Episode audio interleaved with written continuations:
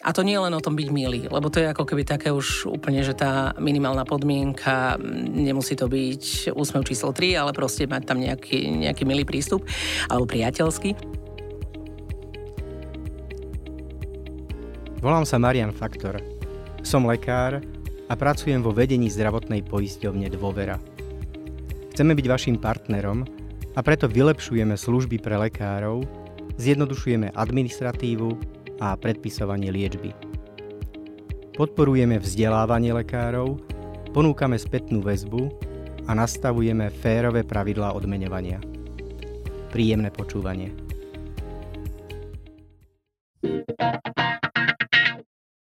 Vítajte, počúvate podcast o trochu lepšie MD a tento formát sme nahrávali podľa mňa, že dva roky e, dozadu naposledy. A dneska tu bude o komunikácii s pacientom. Zoberieme to trošku všeobecne, pozrieme sa na tréning komunikácie a naozaj tá komunikácia je jedna z tém, ktorá aj v rozhovori MD e, vystupuje veľmi často e, v tých rozhovoroch ako kľúčová zručnosť lekárov. Takže dneska sa práve o tom budeme rozprávať s Viktoriou Just. Ahoj, vitaj. Ahoj. Môže sa nám stručne predstaviť? Ty teraz si už bola hostčkou v podcaste Rozhovor MD, takže ak to niekto ešte eh, nevidel, nepočul, tak uh, si, to, si to určite treba ísť vypočuť. Veľmi príjemný rozhovor, ale teda k tebe.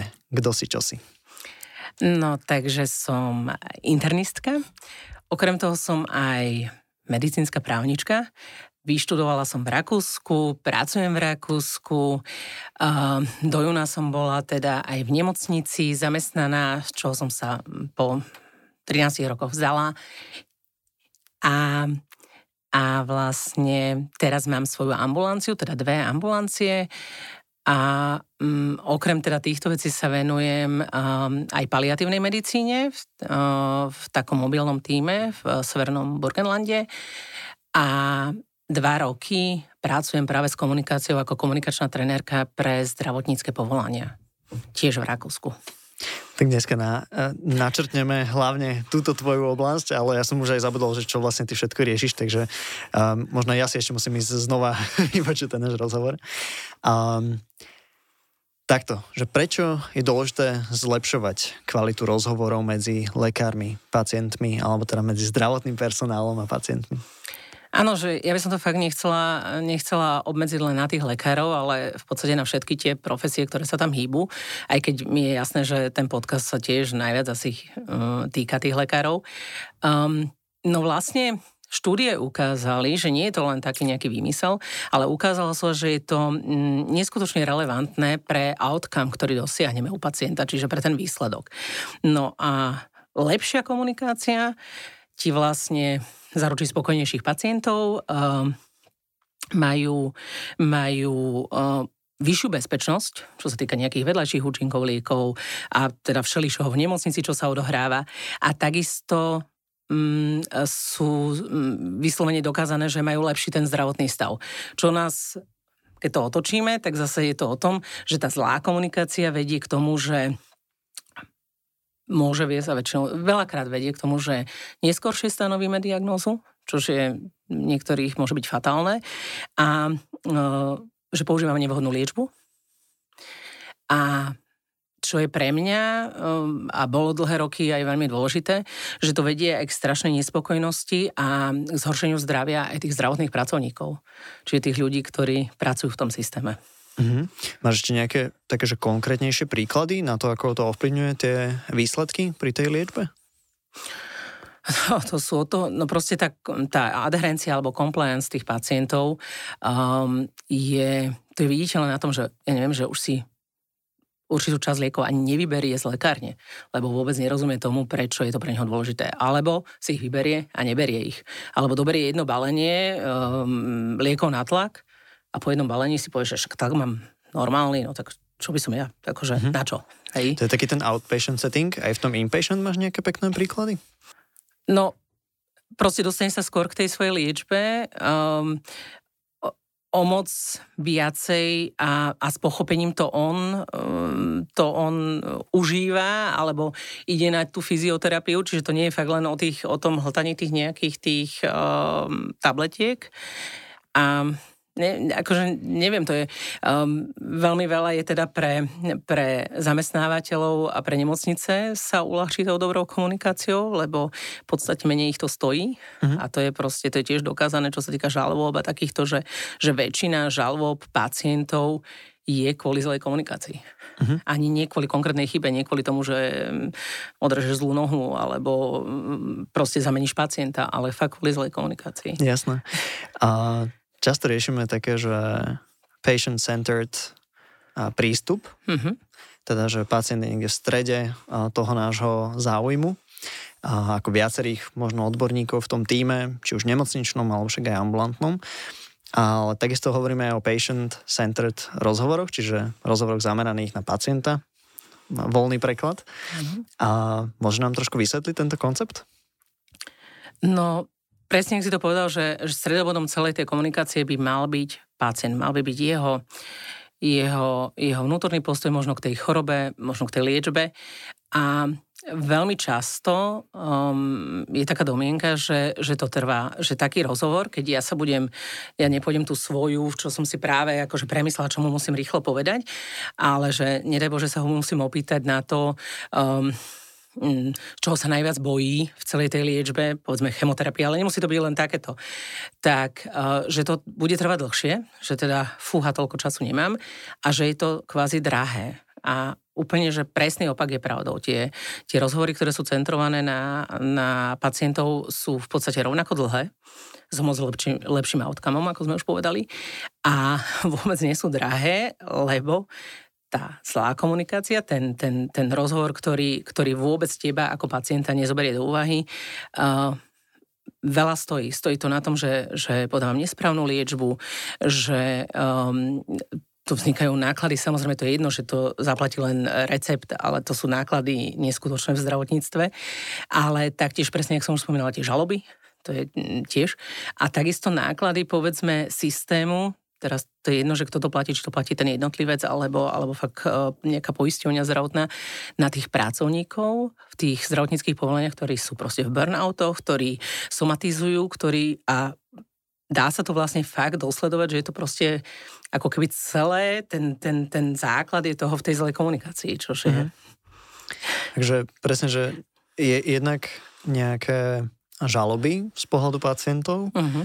Kde určite náklady prichádzajú do úvahy, keď teda tie, tie žaloby sú často, možno v Rakúsku to ešte častejšie, neviem teda, že na Slovensku už tiež máme nejaké žaloby a tak ďalej, že a na margo nesprávnej komunikácie, ale to, čo si spomenula podľa mňa ešte, že nesprávna diagnostika terapia, alebo že oddialená terapia, že to sú ešte na tej veľkej škále oveľa väčšie náklady určite. Áno, ale hmm. veď vlastne, ale to vznikne na základe tej zlej komunikácie. Samozrejme, no. že tá žaloba nie je teraz, že, že ten lekár sa so mnou zle rozprával, aj keď teda ja vždy hovorím, že najväčší problém je, keď urobíš zlý informovaný súhlas, ktorý je v Rakúsku teda trošku, to vyzerá inak, je moja skúsenosť zo života, že tam je, tam to bude kvôli tomu, že sa mu nedostalo tej správnej liečby, že niečo um, proste sa pokašľalo v tom celom, že nikto to tam nebude konkrétne, ale v podstate vychádza ten, tá podstata problému veľmi často z tej komunikácie. A ešte v rámci tých celých nákladov na to, uh, lebo mňa to napríklad šoklo, v 2016 bolo vo Veľkej Británii publikované, také čísla pre Slovensko ani pre Rakúsko nemám, že vlastne tie náklady, ktoré vznikli v Veľkej Británii, spojení s tým, s tou zlou komunikáciou boli cez jednu miliardu libier. Mm-hmm. To Kol- koľko má NHS uh, budget? To sú desiatky, desiatky, možno stovky, stovky miliard. Áno, ale to je strašné. Okay, ale že, že strašný sa, že možno ešte celé percentá. Áno, áno, áno. Hej. A, dobre. A teraz ty sa venuješ rozvoju komunikačných zručností pre zdravotníkov v Rakúsku. Ano. A Rakúsko trošku to tak akože vážnejšie berie, mm-hmm. tú komunikáciu. Tak povedz prosím ťa, že ako to tam funguje? Nie je ešte stále tá prax taká, ako by sme si prijali, ako by si prijalo aj ministerstvo zdravotníctva. Ale v Rakúsku, Rakúsko sa zúčastnilo v 2013 myslím prvýkrát a potom v 2016 takých veľkých nejakých štúdí v rámci Európskej únie, najprv tam bolo 9 štátov, potom tuším 17, kde sa práve zistiovala taká nejaká um, tá zdravotná kompetencia obyvateľstva, práve toto, um, ako sú spokojní so zdravotníctvom. No a z toho zišli veľmi zle, čo Rakúšania ako keby ani nečakali, že by to mohlo byť až také zle. A obuli sa do toho v rámci ich zdravotnej reformy a veľmi dôležité bolo, že sa tam zapojili všetci tí, ktorí ako keby platia v tom zdravotníctve v Rakúsku, čiže štát, kraje alebo tie spolkové krajiny a aj sociálna poisťovňa. A oni sa vlastne tam zhodli na tom, že tam treba niečo urobiť a treba to zlepšiť. A založili, v 2014 sa to začalo akože implementovať, založili takúže rakúskú platformu pre uh, zdravotnú kompetenciu, Uh-huh. A tí potom v 2017, čiže ono trvalo 3 roky, kým sa vypracovali nejaké nejaké mm, celé guideliny a tak ďalej. Uh, začali s tou implementáciou uh, týchto, uh, tej stratégie na, um, aby sa etablovala kultúra komunikácie medzi týmito zdravotníckými, zdravotníckým personálom a pacientmi. No. No a ako to vyzerá v praxi? Že lekári teraz, že musia niečo splňať, alebo majú nejaké tréningy, alebo ako to funguje? No, to by bol, to je ako keby ten ďalší cieľ, um, ale prvé, čo sa podarilo, je, že na všetkých uh, univerzitách, uh, stredných školách, inštitútoch, ktoré vzdelávajú zdravotníckých personál, a to je, či sú to logopédi, či sú to teda fyzioterapeuti, či sú to lekári alebo, alebo sestry, tak vlastne je komunikačný tréning súčasťou vzdelania. Je presne povedané, koľko hodín musí, v ktorých semestroch je to. To je úplne, že super. Ale tí ľudia prídu do praxe, a tam, že nie, že to, lebo, lebo aj tamto sa prišlo všetkými týmito pozorovaniami, že treba tie, tie tréningy treba aj obnovovať. A oni nie, že sa nedostanú k tej obnove toho tréningu, ale tam ich ešte pomaly na pracovisku vysmejú, nie, nie sú tam tie vzory tých, tých vedúcich pracovníkov, lebo tí sa nikdy, a veď všetci vieme rozprávať Veď všetci sme sa naučili rozprávať, niekto v roku, niekto v dvoch, ale veď ja robím 30 rokov medicínu, prečo by som ja nemala vedieť sa rozprávať s pacientom? V čom je to iné? No a tento postoj, keď tam máš, tak vlastne aj tí mladí, ktorí prídu, ktorí sa veľa dokážu naučiť, fakt počas štúdia, akože MedUnivín má super tento program a kopec iných, teda fachochšúl na takéto. Čiže Viedenská univerzita? Áno, áno. Tak vlastne oni to tam potom stratia. Oni to nepoužívajú a tým, že to není aplikovateľné v praxi. No a um, ministerstvo zdravotníctva v Rakúsku už niekoľko rokov podporuje. Poprvé vyškolilo teda lekárov, ktorí, ktorí um, sú komunikační tréneri, lebo po, uh, zbadali, že uh, čo viem, keď to majú psychoterapeuti alebo keď to majú um, um, napríklad uh, logopédi, tak ako keby nechodia na tie školenia lekári, že potrebujú lekárov, aby dotiahli lekárov. Mm-hmm. No a a vytvorili taký, je 41, z toho je 13 teda tých lekárov uh, v celom Rakúsku, ktorí a ministerstvo dotuje tie, tie programy, lebo um, ten tréning je vždy s um, hercami pacientmi pacientami. A, takže ono je to ako keby tie, tie náklady na tie tréningy sú vyššie, oni to dotujú a vlastne snažia sa v tých nemocniciach a malo by aj prísť, že to bude ako keby zakotvené, že nemocnice, aby splňali nejaké štandardy, tak musia ročne, ja si teraz vymyslím, 10% um, pracovníkov musí sa zúčastniť tréningu, ktorý bude mať minimálne tento a tento obsah hodín, ale to je ešte, to je teraz ten ďalší krok. Akože prvé boli tie univerzity, teraz už sú tie piloty, pilotné projekty, že sa to robí na tých, ale je to teda mravenčia práca. No. Hm. No, výzva pre slovenské zdravotníctvo, ale tak tých víziev tu máme dosť veľa. A čo sú také za teba hlavné problémy v komunikácii, ktoré vidíš medzi zdravotníckými pracovníkmi a pacientmi? Dobre, no, tak to v podstate, keď si ten rozhovor um, nejak tak uh, rozložíš, um, ktorý vzniká medzi, medzi lekármi a pacientami, tak no, začína to už teda pri úvode. E, pri začiatku rozhovoru. A, to nie je len o tom byť milý, lebo to je ako keby také už úplne, že tá minimálna podmienka, nemusí to byť úsmev číslo 3, ale proste mať tam nejaký, nejaký milý prístup, alebo priateľský.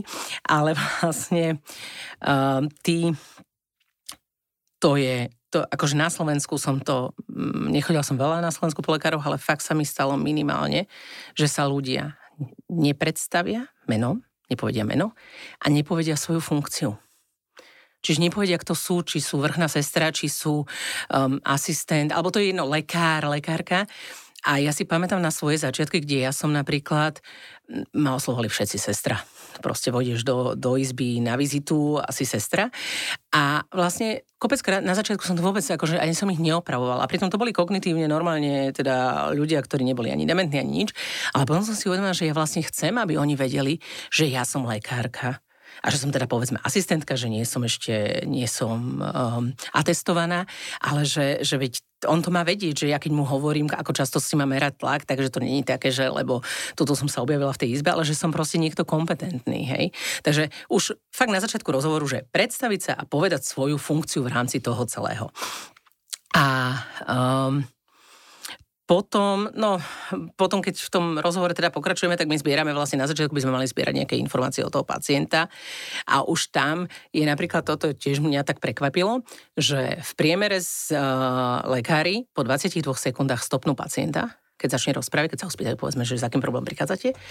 A že keby ho nechali rozprávať, tak uh, väčšina skončí do 90 sekúnd a povie ten hlavný problém, prečo prišiel. A ty sa možno tým, že ho stopneš po prvej vete, nedostaneš vlastne k tomu úplnému jadru, zabedníš to ešte uh, zatvorenými otázkami, čiže uh, takými tými, kde len áno, nie je možno, a ten pacient úplne stratí tú ako keby ochotu a chuť s tebou komunikovať. Niečo ti, lebo má pocit, že vlastne ty sa len ponáhaš a ty proste potrebuješ si odfajknúť nejaké veci u seba a tam. Takže to, to by boli akože pri tom zbieraní informácií. Pri, zase pri, keď odovzdávame informácie, keď nejak plánujeme alebo keď mu vysvetľujeme nejakú tú liečbu, tak tam zase tam ideme, strašne často sa používa fach žargon, čiže ten odborný žargon, um, kde proste pacient vôbec netuší. A, a, a tiež máme pocit, že ideme tiež len tú svoju a vôbec sa nespýtame nejaký na jeho, že um, presne, že čo, z čoho máte vy najväčší strach pri tej liečbe, alebo, že, alebo nenaplánujeme mu konkrétny termín, len povieme tak, že a však potom sa ozvíte. Hej? To sú také tie uh, veľmi nešťastné veci. To sú presne nejaké veci, ktoré sa asi dajú naučiť, že to sú presne tie, že mhm. postupové mm-hmm. veci, mm-hmm. to nie je nejaká úplne, že mágia. Nie, nie. A, a tým, že sa to, keď sa to trénuje, a keď sa to trénuje teda s nejakým tým dozorom, ktorý ti aj povie, ktorý, že tam máš ten, tú spätnú väzbu, tak proste to sa dá fakt natrénovať. No. Mm-hmm. No, teraz, že ako podľa teba na Slovensku o, ľudia, ktorí nás počúvajú, pozerajú, ako da, nie, že hoci kto asi, ale teda zdravotníckí pracovníci, ako by mali že začať rozvíjať, trénovať svoje komunikačné zručnosti, čo môžu byť také prvé kroky, také, také racionálne niečo, že namočím si prst, možno e, polku ruky. No, áno, nájsť si nejakého, nejaký vhodný tréning, nie. Um, ale sú, má, veľa má uh, fakt Británia, má aj také videá na YouTube, sú k tomu knihy, to je...